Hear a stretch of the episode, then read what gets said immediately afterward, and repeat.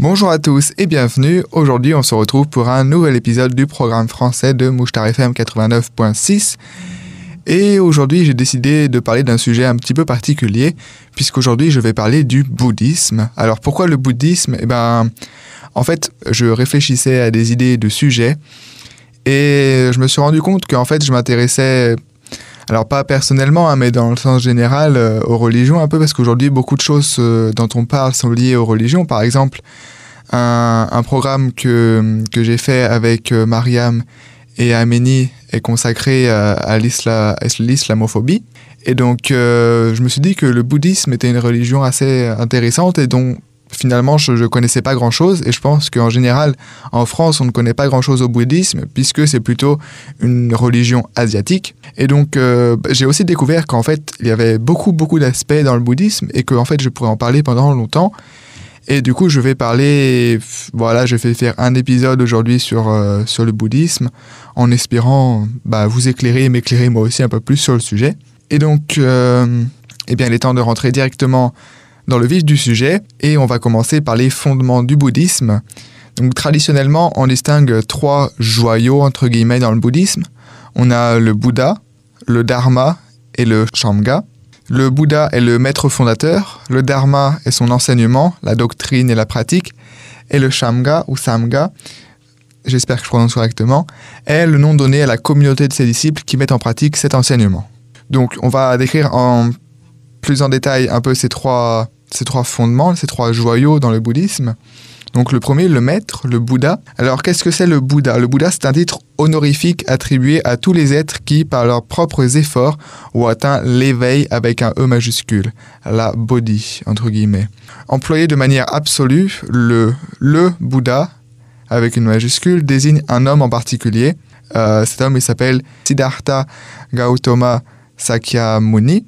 L'enseignement de cet homme a donné naissance à ce que l'Occident appelle bouddhisme et qu'on connaît en Orient sous le nom de Bouddha Dharma, l'enseignement du Bouddha. Hein. Euh, donc, qu'est-ce que l'enseignement, le Dharma? L'enseignement du Bouddha, donc le Dharma, est issu de sa propre expérience et non pas d'une révélation divine. Il trouve son origine dans l'éveil, comme on vient de le dire précédemment, avec l'éveil avec un grand E ou la Bodhi, euh, et c'est une expérience de l'esprit libre de toute erreur ou illusion. Cet enseignement se compose d'un ensemble doctrinal, les notions fondamentales, et d'un ensemble de conseils et de méthodes, la pratique. Donc voilà, j'espère que maintenant vous, avez compris un petit peu ce que je viens de dire à propos des trois joyaux du bouddhisme. Et donc maintenant, on va se focaliser encore plus profondément dans le bouddhisme en parlant eh bien, des notions fondamentales et de la pratique. Donc, euh, tout d'abord, les notions fondamentales. Donc, la doctrine bouddhique, elle est souvent présentée comme un enseignement graduel le Bouddha commence par exposer notre vision de la réalité, qui est considérée comme une illusion, entre guillemets, puis il en propose une analyse nouvelle et, finalement, enseigne comment parvenir à voir les choses comme il les voit lui-même, c'est-à-dire, entre guillemets, telles qu'elles sont. Alors la pratique. La pratique regroupe différents entraînements et exercices spirituels que les disciples du Bouddha mettent en œuvre pour vérifier par leur propre expérience personnelle la véracité de ces enseignements et leur efficacité, en vue de progresser sur la voie spirituelle et d'atteindre ainsi son but, l'éveil et la libération. Ah, pareil, hein, avec des majuscules à chaque mot, éveil et libération. Euh, j'ai parlé aussi au début de la Samga, j'espère que ça se prononce comme ça, qui est la communauté des disciples du Bouddha, qui se compose traditionnellement de quatre quartiers. On a les moines, les moniales, les laïcs hommes et femmes. Ils se distinguent par leur statut social et leur engagement dans la pratique en fonction des préceptes ou entraînements qu'ils s'engagent à mettre en œuvre. Donc ça, c'est les informations un peu générales du bouddhisme, mais du coup, on peut se poser la question de comment on devient bouddhiste en fait. Et la réponse est que l'on ne devient pas bouddhiste par la naissance ou par un baptême, mais par un engagement personnel dont l'expression formelle s'appelle la prise de refuge avec majuscule à P et à, prise et à refuge dans les trois joyaux qu'on vient d'évoquer, le Bouddha, le Dharma et le Samga. Cette profession de foi, elle marque l'entrée dans la communauté des disciples et le souhait de suivre l'enseignement, donc le Dharma, hein, si vous avez bien suivi, de celui qu'on appelle l'éveillé, le Bouddha. L'engagement de chacun ensuite se manifeste par le nombre et le type des entraînements que l'on décide de mettre en pratique.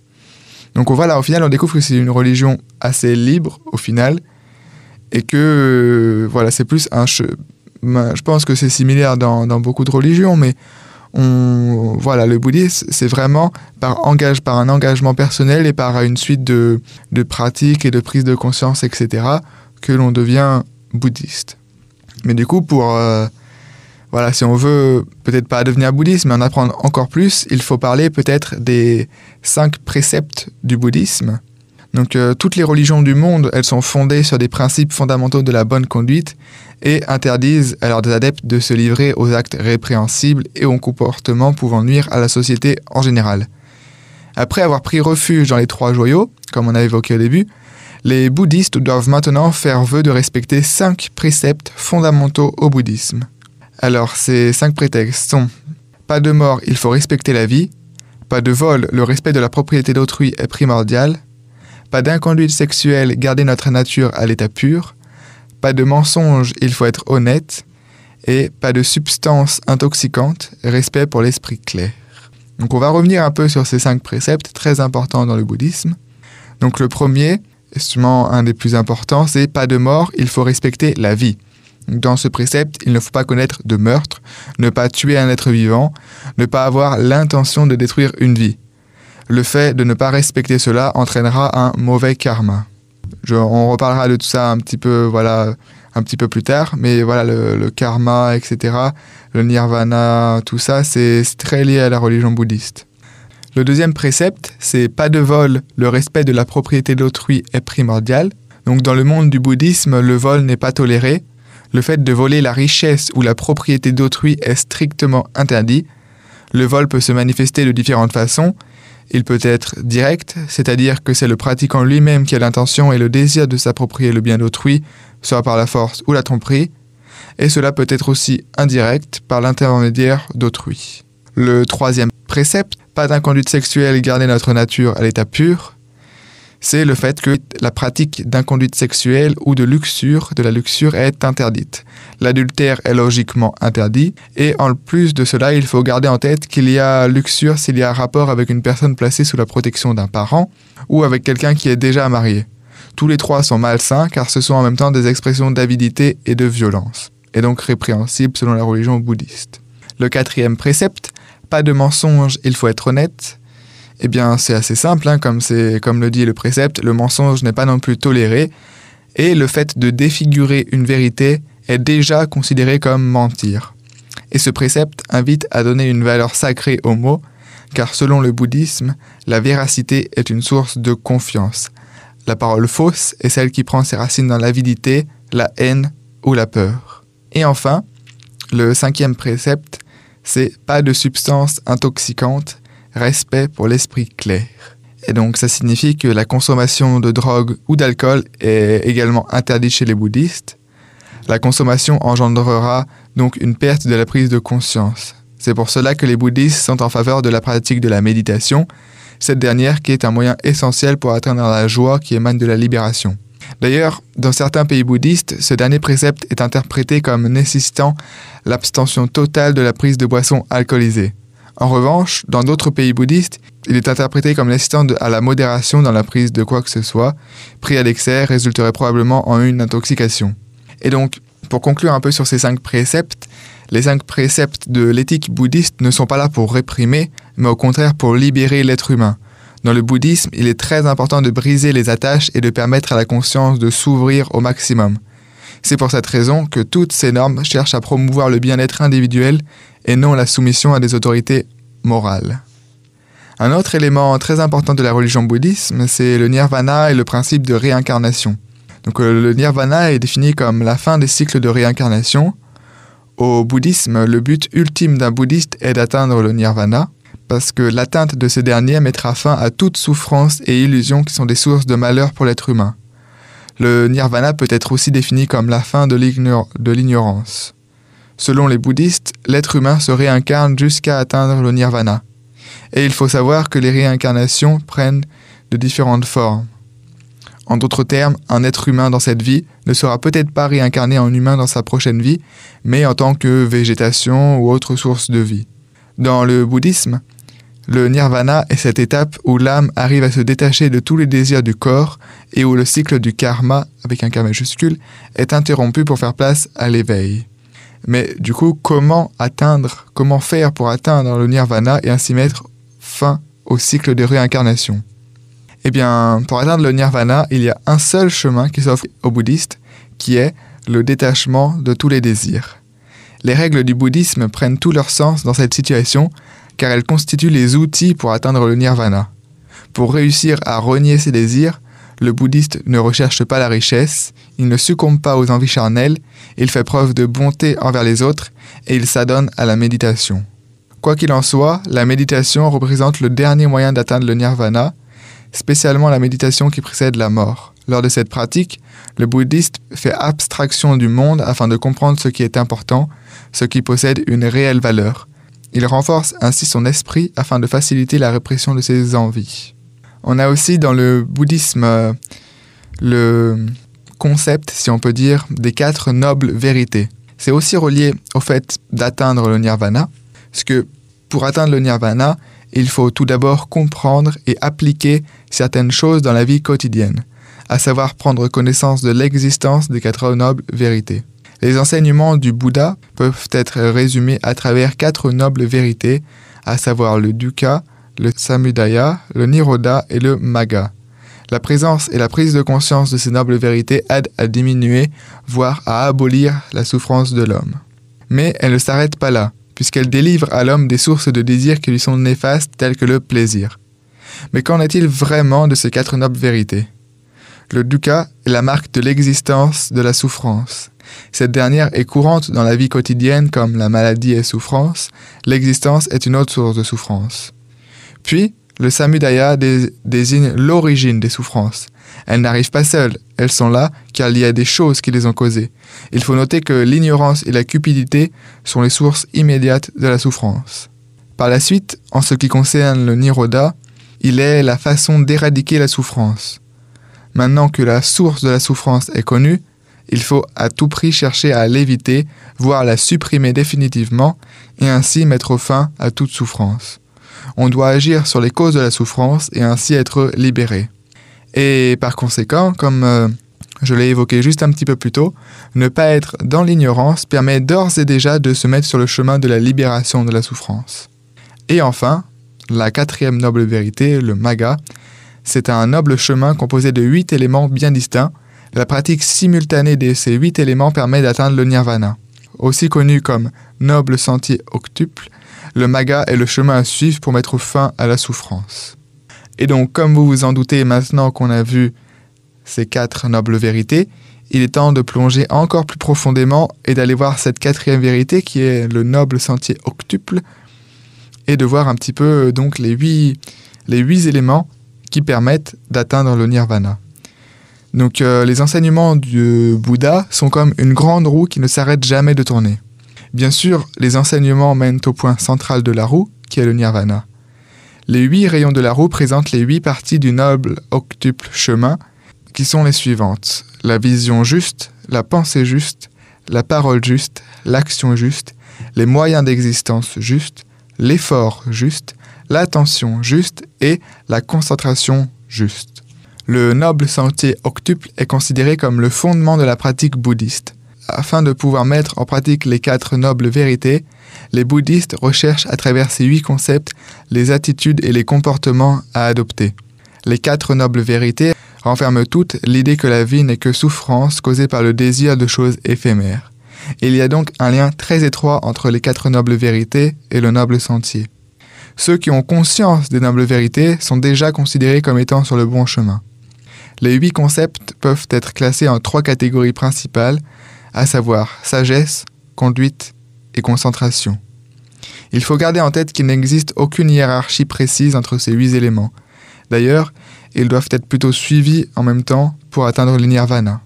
Et donc, je ne vais pas parler de, ces huit éléments un par un, je vais plutôt parler maintenant de ces, de ces huit éléments qui sont classés en trois catégories, comme je viens de l'évoquer, à savoir la sagesse, la conduite et la concentration. Donc euh, la sagesse du noble sentier octuple. On a tout d'abord les deux premiers chemins qui sont associés à la sagesse du noble sentier octuple. La vision juste implique de croire que dans les quatre nobles vérités, la vie est souffrance, celle-ci est causée par le désir de choses temporaires. Tout est passager et le fait de renoncer au désir n'est possible qu'en suivant le sentier octuple. La pensée juste, quant à elle, insiste sur le fait d'être prêt à toujours s'améliorer dans tout ce qui est positif. Ensuite, l'aspect moral. Les trois éléments suivants sont associés à l'aspect moral. On a la parole juste qui met l'accent sur les paroles honnêtes et sur le fait de parler honnêtement. Cela implique d'éviter les commérages, le mensonge ou les agressions verbales. La parole juste s'applique à la fois à l'oral et à l'écrit. Puis, on a l'action juste qui implique d'éviter les, actes tels que le vol, l'adultère et le meurtre. Pour distinguer le bien du mal, il faut se demander si tel acte fera du tort à autrui. Enfin, on a les moyens d'existence justes qui ressemblent aux actions justes, mais s'appliquent spécifiquement à la profession. En vertu de ce principe, il ne faut pas tricher, mentir ou participer à des affaires qui font du tort à autrui. Cette règle exclut aussi toute activité liée à l'abattage d'animaux, à la vente de viande, à la fabrication ou à la vente d'armes à feu. Et enfin, les aspects de concentration. Dans ces aspects, on a l'effort juste, qui implique un effort de persistance et d'attention dans l'application des autres aspects du sentier octuple, afin d'éviter les pensées pessimistes et les émotions négatives. Puis, on a l'attention juste, qui ressemble en partie à l'effort juste, mais elle se concentre davantage sur les aspects internes, mentaux et philosophiques de soi. Le bouddhisme encourage donc une forte conscience de soi, avec une attention particulière portée sur la manière dont l'être humain réagit aux expériences et à l'environnement. Cette attention doit être plus centrée sur le présent que sur le passé ou l'avenir. Et le dernier élément donc est la concentration juste. La pratique de la méditation est au cœur du bouddhisme et implique des techniques de respiration et d'autres moyens de concentration. L'objectif est de vider entièrement l'esprit pour que l'objet de la concentration prenne toute la place. Il ne faut se concentrer que sur l'essentiel en vue d'atteindre le nirvana. En guise de conclusion, le sentier octuple affirme qu'une personne qui ne parvient pas à suivre tous ces aspects est tout simplement une personne incapable de suivre le sentier. Dans ce cas, son seul espoir est de voir ses désirs, intentions et efforts changer d'eux-mêmes. Donc ça, c'était un peu tout ce qui était relié au bouddhisme en général, au fondement du bouddhisme, aux préceptes et aux concepts du bouddhisme que les bouddhistes et fidèles en général adoptent. Et pour moi, je trouve ça vraiment très intéressant. Ça permet déjà, pour moi, d'en comprendre beaucoup plus. Parce que je connaissais vraiment pas grand chose euh, au bouddhisme, à part bah, le Bouddha, la statue du Bouddha. Tout le monde, je pense, a déjà vu en photo au moins une photo du, Bouddha, du grand Bouddha. Il y a des immenses statues à travers le monde. Ou alors, euh, je me souviens moi aussi avoir déjà vu des, images de, centaines de bouddhistes priant en, en, même temps et habillés avec leur euh, sorte de robe orange, etc. Mais au final, on ne sait pas vraiment à quoi ça correspond. Et du coup, j'espère un peu que ce programme et ce que j'ai dit jusqu'à présent permet de, eh bien, au moins de réfléchir un petit peu plus sur le, bouddhisme et puis bah, de comprendre un petit peu mieux. Mais sinon, je peux aussi parler un petit peu peut-être de, je sais pas trop, d'une définition du bouddhisme, d'où le bouddhisme vient en fait, où c'est qu'on peut trouver des, bouddhistes aujourd'hui dans le monde et pourquoi en France euh, on n'en entend pas beaucoup parler. Et ce que je peux dire, c'est que le bouddhisme, c'est une religion donc, mais aussi une philosophie et dont les origines se situent en Inde au 6e, 5e siècle avant Jésus-Christ, à la suite de, comme je l'ai précisé au début, de l'éveil de Siddhartha Gautama à Bodh Gaya et de la diffusion de son enseignement. Alors, combien y a-t-il de, bouddhisme, de bouddhistes dans le monde? Je, je, me posais la question, en fait, j'avais aucune idée de savoir, parce que voilà, je savais qu'en en, en Asie, particulièrement en Inde, vu que c'est de là que ça vient, il y a beaucoup de personnes qui sont bouddhistes, ou au moins qui, qui croient en la religion euh, bouddhiste, mais je ne savais pas du tout combien il y avait de bouddhistes en général. Et en, 2010, en 2018, on comptait environ 623 millions de, bouddhisme de bouddhistes pardon, dans le monde, ce qui faisait du bouddhisme la quatrième religion mondiale, derrière, dans l'ordre décroissant, le christianisme, l'islam et l'hindouisme. Et hum, c'est une des seules religions au monde qui a, qui a régressé au XXe siècle, notamment en cause des, persécutions menées contre le bouddhisme par les régimes communistes, notamment en Chine et en Indochine. Comme j'ai un peu évoqué dans les principes du, du bouddhisme, etc., dans ce programme, le bouddhisme, à travers ses différentes écoles, parce que comme toute religion, il y a plusieurs écoles, j'en reparlerai un petit peu si j'ai le temps, mais présente un ensemble ramifié de pratiques méditatives, de rituels religieux, donc prières, offrandes, etc., de pratiques éthiques, de théories psychologiques, philosophiques, cosmogoniques et cosmologiques, abordées dans la perspective de la bodhi, comme je l'ai évoqué, c'est le l'éveil. Qu'est-ce qu'on a d'autre? Oui, les notions de Dieu et de divinité dans le bouddhisme sont particulières, parce que bien que le bouddhisme soit souvent perçu comme une religion sans Dieu créateur, cette notion étant absence de la plupart des formes du bouddhisme, la vénération et le culte du Bouddha historique, donc euh, que j'ai déjà évoqué auparavant, je ne vais pas redire son nom, trop compliqué pour moi. Euh, donc la vénération et le culte de, de ce monsieur, hein, de ce Bouddha, joue un rôle important dans la religion bouddhiste. Alors maintenant, je veux peut-être parler un petit peu des, chiffres sur le bouddhisme en France. Alors malheureusement, on n'a pas beaucoup de chiffres sur le bouddhisme, encore moins de chiffres récents. Mais ce qu'on peut dire, c'est que en 2007, il y avait environ 500 000 adeptes du bouddhisme âgés de plus de 15 ans, ce qui fait 1% de la population française de cette tranche d'âge.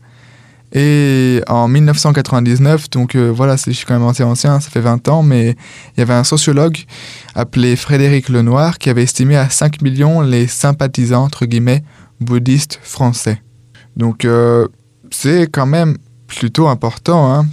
Je ne sais pas comment ça a évolué aujourd'hui, s'il y en a plus, s'il y en a moins, mais 5 millions sur un pays qui en compte euh, plus, de 60 millions, plus de 60 millions de personnes, c'est quand même une bonne partie et je pense que aujourd'hui, grâce notamment à plusieurs personnes il y a plusieurs années, le bouddhisme est en train de devenir de plus en plus, je dirais pas commun, mais à la mode, même si j'aime pas ce terme, mais vous voyez de quoi je veux parler. Il y a de plus en plus de personnes qui se sont intéressées par le bouddhisme. Aussi peut-être parce qu'on en apprend plus, il y a plus de moyens d'aujourd'hui d'en apprendre sur le bouddhisme qu'avant. Parce que voilà, comme j'ai dit, avant c'était plutôt en Asie. Et maintenant, on peut, voilà, aujourd'hui, il y a des écoles bouddhistes en France, et donc c'est plutôt, c'est plus facile d'en apprendre sur le bouddhisme.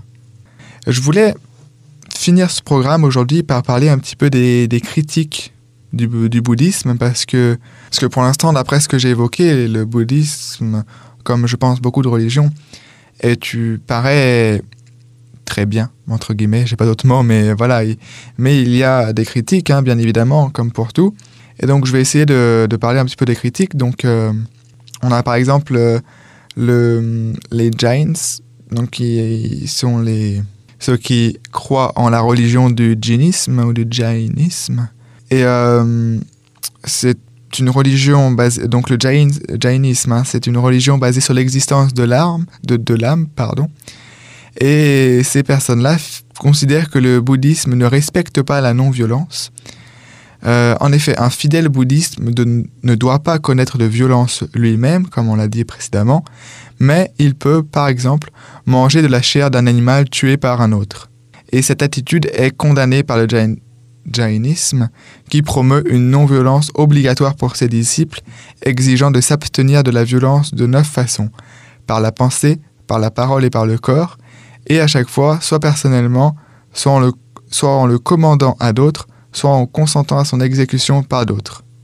Donc voilà, comme on le disait, le, bouddhisme est beaucoup basé sur la non-violence, mais il n'empêche que pas assez, peut-être, selon, voilà, c'est une des critiques du jainisme, pas assez parce que voilà, on peut pas, on ne peut pas tuer un animal, mais on peut manger un animal qui a été tué par quelqu'un d'autre. C'est cette nuance-là un peu qui est critiquée. Cette religion, elle est aussi critiquée par l'hindouisme, parce que si les différentes branches du bouddhisme et de l'hindouisme considèrent que la compassion est une vertu cardinale, commune autant aux gens vivants dans la société qu'à ceux qui ont renoncé au monde, il n'en reste pas moins qu'il y a des divergences qu'on pourrait dire métaphysiques entre le bouddhisme et l'hindouisme. Ainsi, le bouddhisme s'est vu critiqué par les philosophes, par les philosophies hindoues, puisque l'hindouisme semble s'opposer radicalement au bouddhisme par sa conception réaliste et substantialiste du cosmos et de l'homme. Et la philosophie Nyaya considère la notion bouddhiste d'un Atman non-soi comme étant illogique. Par exemple, se, remémorer d'un objet est impossible s'il n'y a pas un Atman, un soi connaisseur permanent. Et que la totalité avec un grand T est une réalité alors que le bouddhisme affirme l'inverse.